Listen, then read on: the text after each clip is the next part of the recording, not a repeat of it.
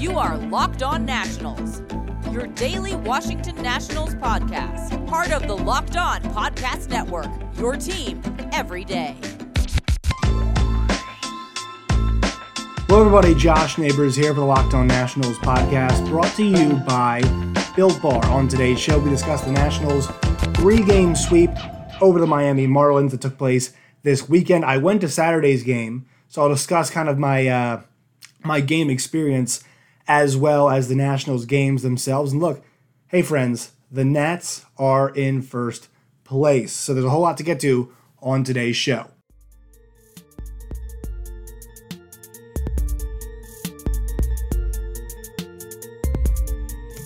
Like I said in the intro, a few things. The Nationals get a three game sweep over the Miami Marlins. In addition to that, they are now in first place in the division. And no matter what happens between the Phillies and the Mets tonight, it will remain that way. They'll have at least a share of the division lead at 12 and 12 right now. So I know it's not great, but uh, it is still first place in the division. And, uh, you know, before we get into the games, I just think you have to say this. For where we thought they would be, with everything going on, you know, you add in, I mean, for them to be in first place is a big deal. For them to be in first place and having a COVID pause, and then having, you know, no Jon Lester start the season, having Juan Soto go down to start the season, or in the beginning of the season ish, um, you know, to not have Stephen Strasburg, right? For those things to happen, and for them to be throwing Joe Ross and Eric Fedde, and for them having to be using guys like Yadiel Hernandez, um, and you know, even for them having Schwarber and, and Bell struggle as much as they have, for them to be 500 is a major accomplishment, and it's a testament to what Dave Martinez has been doing, uh, managing this team, leading this group, and I think it also speaks to the veteran leadership on the team. The fact that this is an older bunch, uh, on the whole, I, I mean, just shows you that these guys, you know, they know how to handle situations such as this. They know how to handle adversity, you know, in all of its forms. They faced it this season. And so I think they deserve a lot of credit for those things. And the fact that they're 12 and 12 right now, once again, bad division uh, so far this season, but for them to be in first place is is pretty impressive. Um, you know, taking care of business against a bad team is, is, what you have to do. And the Marlins right now, without, you know, uh, some of their key players at this point in time, are bad. They're bad. I mean, it's just, you know, there's no other way to put it. Uh, they're not an average team. If they tried out the lineups, they tried it out this weekend. They tried out Paul Campbell every fifth day that's not going to be a very good team, no matter how good the starting pitching can be. You got to have some guys, you got to have some bats to back it up. I mean, you, you know, the wasted Apollo Espino, really solid outing.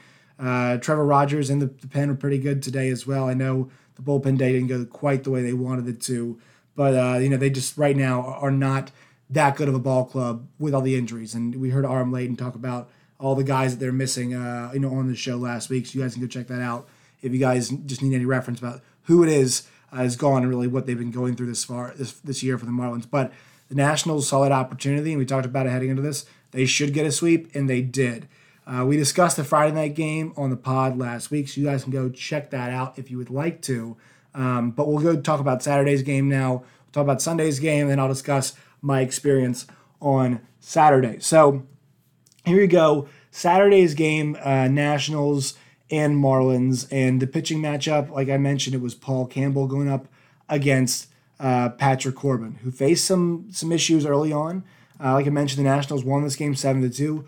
Let's start with Corbin. Corbin, seven innings, four hits, two earned runs, four walks, four Ks, and at a really strong outing, uh, 93 pitches. There was no real concerns about him going deep into this game as he was going along. I thought he did a very good job. Um, and the Nationals you know, were able to back him up some.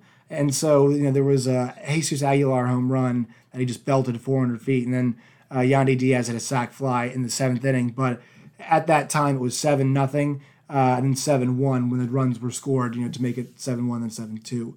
So the Nationals offense did a good job backing him up, but he was really in control of this the entire way. And the Nationals, um, for the most part, did a really good job of, you know, I mean, their bullpen, they, they protected them this weekend. The bullpen only had to throw um, what was it, six innings, seven innings. Uh, th- this weekend they threw. Obviously, Lester goes five on Friday night. They have to throw six through ten, so there's five there. And then they have to throw two innings um, yesterday on Saturday, and they got the job done. Finnegan and Voth both had pretty clean innings, no hits allowed. Um, Finnegan had one K and a walk as well, and then Austin Voth uh, three Ks and one walk. And I want to mention this also for Austin Voth 1.86 ERA. I know he has not been in many high leverage situations so far this year, but I did say, uh, not to toot my own horn, but I did say, hey, how, how, how good of a change, you know, what could a change of scenery do for a guy like this? And now he's worked nine and two thirds innings. Um, he's got a 1.86 ERA at this point, and you know he's um, he's got 13 strikeouts in those nine and two thirds innings. Not once again, not a ton of high leverage spots, but Austin is steadily improving right now, and this is a good spot for him. He's getting some confidence, and they're able to use him in a way that's going to help the team as opposed to forcing him out there every fifth day in a spot that was not comfortable to him last year. Obviously, they had to do that. They had to because of circumstances last year with how banged up the team was. Um, and, and, you know, last year, all last year's circumstances really, but he, he, was forced to be part of that rotation. Now he's come along. Uh, Kyle Finnegan, you know, has started to show some better flashes. It's great that Patrick Corbin is starting to pitch well in addition. And, you know, you think about this game, you, you mix that pitching with timely hitting over the first two days, and what do you get? Wins. And you can even say the same thing for the third game today. But on Saturday, Trea Turner goes two for five. Uh, Josh Harrison goes three for five. And Yadiel Hernandez, once again, one for three with a walk. He's been excellent so far this year. Um, Kyle Schwarber got on base, right? Josh Bell was the big story, though. Josh Bell drove in four runs, and he drove them in, I believe, from actually each side of the plate. He drove in three runs, or excuse me, one run in the bottom of the first, and then in the uh, in the bottom of the fourth inning, after a Yan Gomes two-run home run, Josh Bell doubled the deep center, scoring Schwarber, Turner, and Hernandez. And once again, and bears mentioning that was from the right side of the plate, right? We talked about how often they want to use Ryan Zimmerman in games where a uh, you know where they're seeing left-handed pitching, but obviously because it was a bullpen game for the Marlins, you never know when that lefty might come in you know, Bell comes up to the plate and does a great job of hitting, uh, of, of, roping that one down the right side, scoring those runs. And look, he put that game away for the Nats. You know, it, it felt like at that point there was really no chance of coming back, and it gave uh, Patrick Corbin a nice, solid foundation, a nice, solid lead to work with as he worked later on into this game. Yan Gomes, as I mentioned, two for four. Stevenson went one for four, so and Castro got a hit. So the offense really did show up, 12 hits across the board in this game. And three for 12 runners with runners in scoring position is not great, but it was enough to get the job done in this game. They did strand uh, as many pitch uh, as many players as they could from the Marlins. So they did a good job uh, pitching. You know, they were putting got put anybody on base, which all three guys did. They did a good job of working out those situations.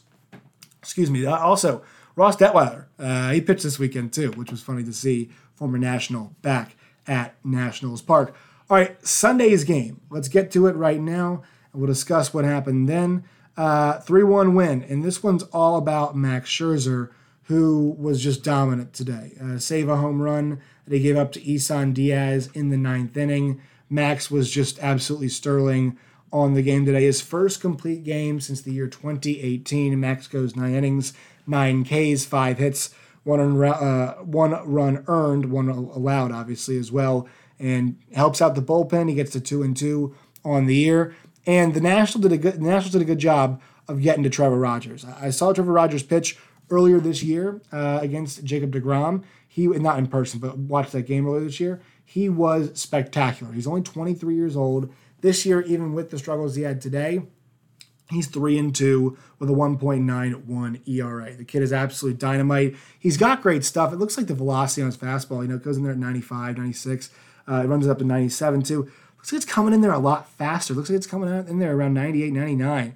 And uh, he's really good, especially those arm slots he's got. The lefty, man, he, he's going to be a great pitcher. He already is really good right now, but he's going to be a great pitcher for years to come. But the one thing the Nationals do right now better than anybody else, they hit lefties. They are the best team, I believe, still in terms of batting average against left handed pitching. And they were able to take advantage of that today. You thought maybe, hey, this could be a game where one home run decides it and it was. Uh, and you know, luckily for the Nationals, it wasn't a home run given up by Max Scherzer. But something to mention about this game too, in, from the hitting perspective, every single position, uh, and I not pitcher, and I mean the, the actual positions that you know we put real fielding players at who can actually hit. Um, every position but right field got a hit today. Uh, you know, one at for Robles, was one for three, and a walk as well. Victor Robles, uh, as Mitch mentioned, he was one for three. Josh Harrison, one for two with a walk. Trea Turner was one for three with a walk. Ryan Zimmerman, one for four, but had a three-run blast in this game that was the difference for the Nationals. Castro, one for uh, one for four. Gomes, two for four. Um, and, uh, Jordy Mercer was one for three as well in this game. And the Nationals just have these guys. Everybody's picking up the, the slack right now. Uh, no Schwarber was his first off day, I believe, since coming back. No Josh Bell, obviously, because they're going up against the lefty. And they took care of enough business on offense just to give Max Scherzer enough today to get it done. And um, that Zimmerman home run, man, he just crushed. I think it was a fastball and just hit it to dead center. He continues to kill lefties and a, a huge hit for Mr. National and one that they needed because not a ton of other offense today. Have to give the Marlins bullpen some credit. They came in there uh, between Pop, Curtiss, and uh, Cimber, I believe is how, is how, it's pronounced. Kimber or Cimber, I forget what they said it was in the broadcast. Um, they were able to get the job done, right? They were able to take care of business and uh, you know you know hold it up on their end and give the Marlins a chance to come back. But because Max was so good, they didn't get a chance to. Uh, even late in the game when Max gives up the home run in the ninth inning, you know you think, okay, maybe is this a little dicey here. Uh, no, he, he, goes up, you know, goes down 3-0 on Jon Berti, but then is able to rein it in, and he's able to, you know, get, get things back in check and finish the game. Uh, and your bullpen's going to be super rested now, right, as, as you move forward. But Nationals get to 12 and 12. As I mentioned, the Marlins are a wounded animal right now. That's great. They took care of business against them. That's four in a row for the Nationals. And since that Dodgers series, they're 11 and 7. That Dodgers series, you know, it was tough because they just come off the doubleheader. They had to travel out west to face a Dodgers team that started off so well this year. And for them to have to go play them, um, know with a lot of guys missing and flying Patrick Corbin out there and just putting him on the mound, right? it was just challenging. They got two really good, uh, you know, really good outings from Joe Ross and from Max Scherzer in those games. Still, were not able to get the job done. So, with that in mind, you know, with, with those with those performances in mind, it wasn't like they were the worst in the world. The Corbin game that got blown out, but um, you know, they're a different team from when they were then, and they've proved that. Uh, they're 500 on the road since then. Uh, they're four and seven on the road overall, but but since then they're four and four on the road. They're eight and four at home, and since dropping two of the first three um, to the Braves, they've been six and three. So they really have just been strong at home and then been treading water water on the road rather. And that's why right now you're seeing them at 12 and 12. And once again, like with everything going on, you have to marvel at the fact this team is 500. You really have to think, hey, this group has done a, an awesome job of getting to where they are now. They'll turn their attention now to the Braves, who are currently losing to Toronto and that's a series that we'll talk about. Let's take a break first. I'll tell you guys about my uh, experience at the ballpark, and then we'll kind of wrap up with some thoughts about the series against the Braves moving forward. But first, a word from our sponsors. Today's Locked On Nationals podcast is brought to you by Blue Nile and their new 1010 collection, a capsule collection of diamond rings that are responsibly sourced, limited edition designs at a fair price. 1010 is an exclusive collection of 10 creative styles of diamond rings designed by 10 of the most distinctive designers working today rings sure to bring joy to her life.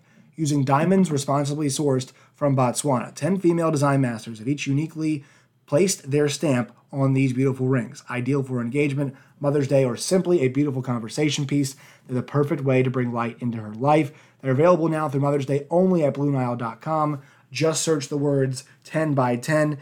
If you are on the hunt for the perfect, unique ring that she'll treasure forever, you're definitely going to want to check this out. They won't be around for long, so find them now by searching the words 10 by 10 only at BlueNile.com. Today's show is also brought to you by BetOnline.ag. If you guys uh, bet on the draft this weekend through BetOnline.ag, it was a lot of fun. They always have fun odds for stuff like the NFL draft. They've got odds right now for NHL, MLB, NBA, uh, you know, UFC, Bellator, PFL all that stuff, boxing, anything you could want, they've got there at betonline.ag. So go there today, use the promo code locked on, that's L O C K E D O N locked on, and you'll receive a 50% deposit bonus. So if you deposit 100 bucks, they give you an extra 50 to play with today at betonline.ag. Once again, betonline promo code locked on, L O C K E D O N locked on. BetOnline your online sportsbook experts. All right, so I want to quickly discuss my experience at the ballpark for any of you who have not gone yet this season. It's it's fun. I recommend doing it. Um, was Daniel Hudson bobblehead day. So if you go to the ballpark, attendance uh, for when I went was about eight thousand. So on Saturday's game, about eight thousand plus fans, I believe it was. They have the seats that you're not sitting in next to you and around you roped off. Um, so you know, going through the gates is pretty normal. I kind of start with that. Going through the gates is normal. Checking your stuff in is normal. You know, with sliding your uh, phone and keys and wallet, whatever, right by. Um, parking's the same as well. Uh, it, it's weird because they want contactless food. So the food stands there use an app uh, or a QR code. So you go scan the QR code and you open it up and you're able to order through there. I think you need the MLB All Ballpark app as well. So download that if you're going to the games. But uh, that's not a plug. I'm just saying I think you have to have it to order beer and food uh, or any other kind of drink and food. So they had that, but it, it was odd because they still had people walking around uh, selling beer and selling drinks and cotton candies and lemonades. So, you know, that was contact. I, I don't really know why they have contactless if they're still going to have that going on too. And especially everybody is masked. I know it's hand to, you know, hand to hand contacts and stuff. And people are worried about that. But, um, you know, I'm somebody that this past summer I worked at a drive, uh, you know, driving range and I worked in the window a lot, so I was handing people ice cream and golf clubs and golf balls and credit cards and stuff. And uh, you know, this was pre-vaccination, it was last summer, so never had any problems. Uh, never even, you know, really never came close to having any issues when it came to COVID. Um, you know, and it was uh, hand sanitizer, all kind of stuff.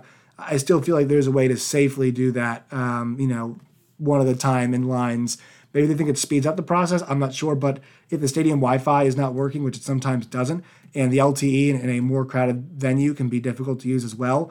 You're sometimes it's more difficult. So you'd stand there maybe for five or ten minutes, sometimes trying to work the QR code, and then you know if you wanted a beer or two, and then all of a sudden somebody would walk by you, and you're like, okay, this is much easier. I'm just going to go buy from the vendor uh, right there. So that that's one of the weird parts. But you know your seats, yeah, you are spread out. It still feels like a ball game.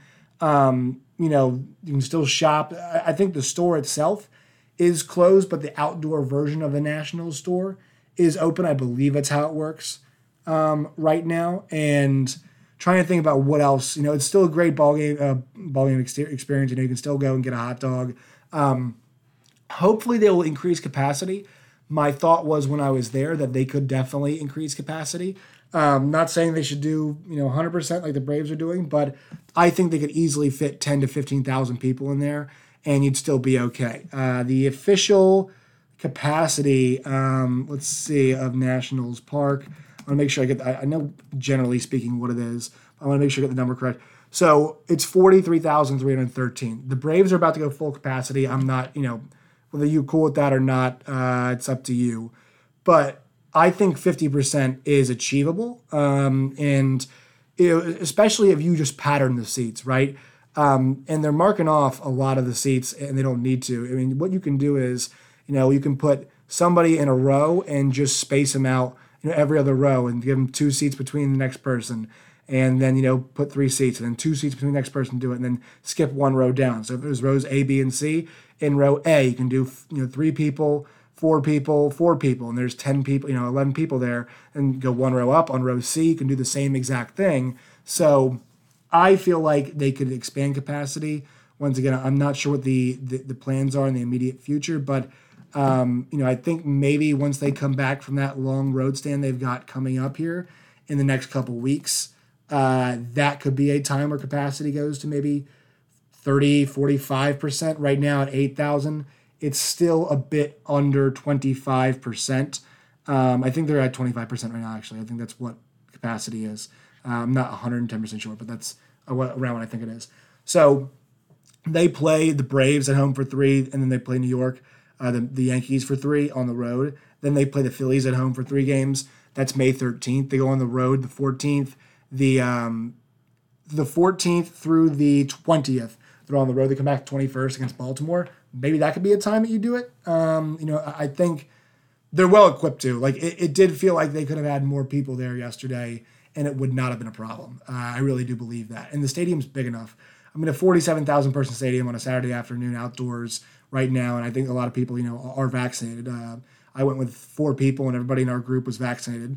Um, and, I, and everybody we talked to at the game was a lot of people. You know, I heard one person who wasn't. I think I talked to, and I talked to about ten to 15, 20 people while we were there, just you know, through various things, whether it be at the bullpen outside um, or at the game itself. Tell you what, the bullpen is still open and uh, they really don't have you know their tables are a little bit spaced out, but for the most part, you know once you sit down at the table, you can remove your mask, you can talk to each other. You know it's it's it's fine. They really don't care that much. So I, I thought it was a pretty good experience. I think could be made better with the Q you know the QR code stuff. I don't really get it. You're still going to have vendors anyway.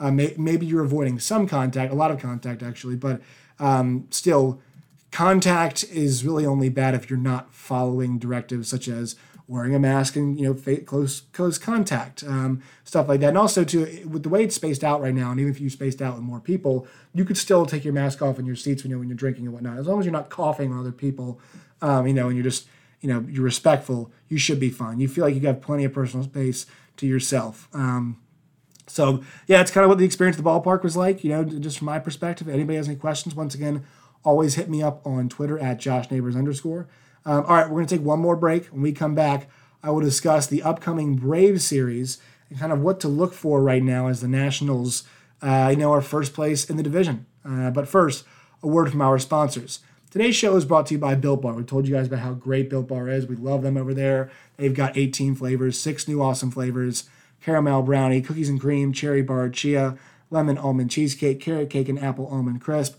Those go along with their 12 original flavors. All of them are covered in chocolate. It's good. It's good for you uh, in moderation, obviously. Um, and also, you can get a free cooler while supplies last. Go to builtbar.com right now. Use that promo code LOCKED15. That's L O C K E D 1 5 LOCKED15. And you guys will get 15% off on your next purchase.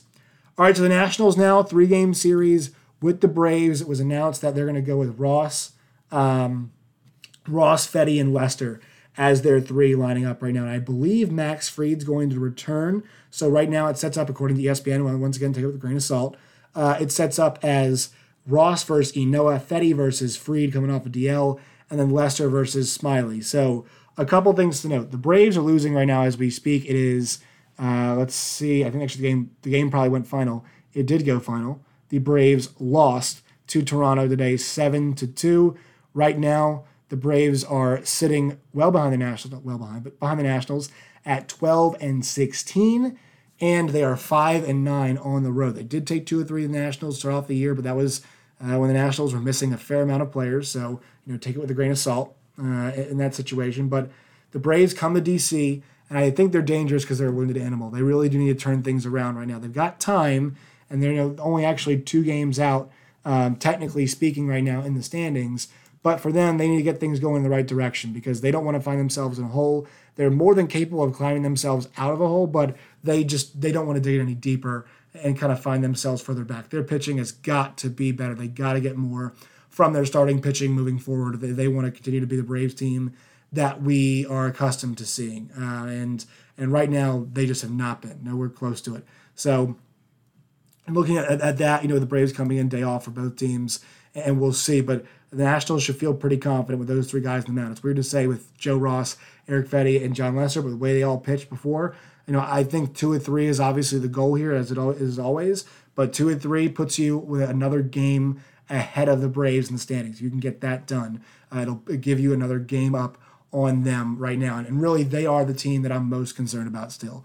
Uh, the Mets have not found themselves yet, and we even you know if they do, not 100% sure what that looks like. The Phillies, you know, they've played some. Uh, they've been up and down. Both those teams have, and Nats have too. But the Braves are still the lurking giants in this division, and I, I think the Nationals need to be cognizant of that, and, and also cognizant of the opportunity that is in front of them. Uh, you know, with just just really being put ahead of them right now with this series against the Braves, and especially because they're playing good ball right now.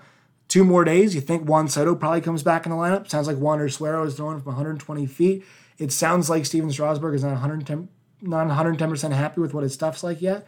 Uh, Dave Martinez likes the way it's going, so he might be closer to a return. Not to see him against the Braves, maybe not against the Yankees either. We don't know yet. But at this point, that's going along well. Wander Suero's in the up and up. Um, you know, he's able to throw long toss, so he's coming along. And hopefully you can get those guys back in the lineup and ready to roll, and we can finally see what this Nationals team looks like at full strength. We still don't know. We still have no idea with all of these guys back and playing together well, we don't know what that looks like. And they're starting to achieve it with what they have currently, with what you, what you got to do. But this team is only going to go as far as they can when they're at full strength. They don't have the horses to make up for each other constantly all the time, especially against the elite competition in the National League. So hopefully they can get those guys healthy. They can keep it rolling right now against the Braves team. It's wounded and uh, it needs a turnaround, so they're going to be dangerous in that series. But that should set up for some compelling theater. One team, the Nationals, on the up and up, won four straight games, just coming off a sweep at the top of the division, going up against a team in the Braves that is towards the bottom part right now, not too far away, has potential but has not played well and needs to get themselves going in the right direction. Should be great theater, as I just said. All right, that will do it for today's show. There will be a locker room live tomorrow. I'll probably do it around one or two in the afternoon, so you can join me uh, then for the locker room. Uh, once again, download the Locker Room app and uh, follow me on there at Josh Neighbors. I believe is whatever it is. You can you can search my name and you'll find me. Get notifications when I go live. It's a great app. Uh, so one or two tomorrow we'll be going live. Probably some trivia and some Nats talk on there. Always a fun time. Make sure you follow us on Twitter at LO underscore nationals. You can follow me at Josh Neighbors underscore. And until next time, my friends, please stay safe.